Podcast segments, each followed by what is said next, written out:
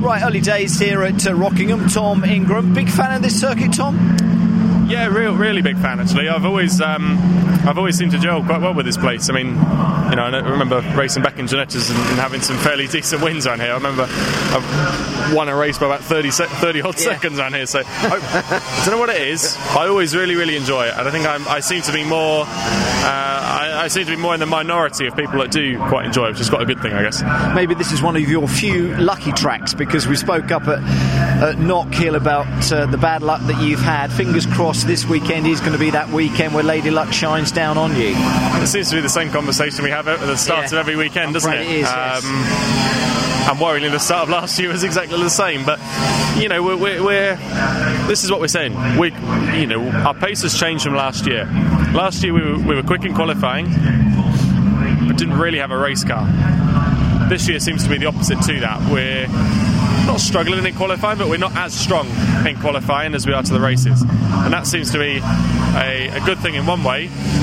But unfortunately, what we aren't seeing is any decent results because nothing seems to be falling in at the right sort of times. You know, we've not had a decent reverse grid draw.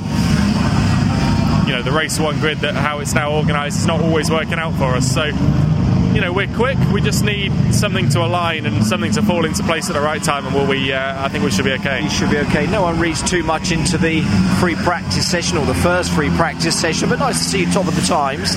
Yeah, and, and you know, I, I always enjoy driving driving the conditions Yeah. and they're like that when you kind of have to find the grip when you're on your slicks. I really enjoy them. So. Um, Early days, you know, nobody's Yeah. nobody's doing anything yet. You know, we, we know that there's going to be a really strong pace the weekend. You know, most circuits we've gone to, the times have improved in qualifying by three to three to four tenths at least.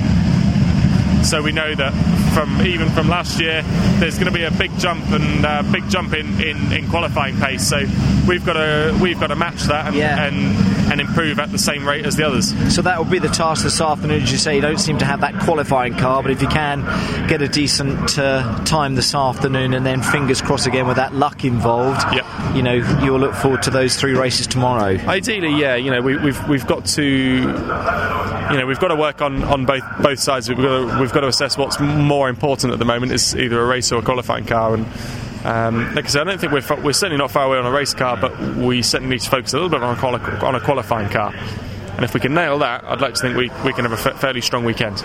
Great stuff, Tom. Thank you. Nice one, cheers.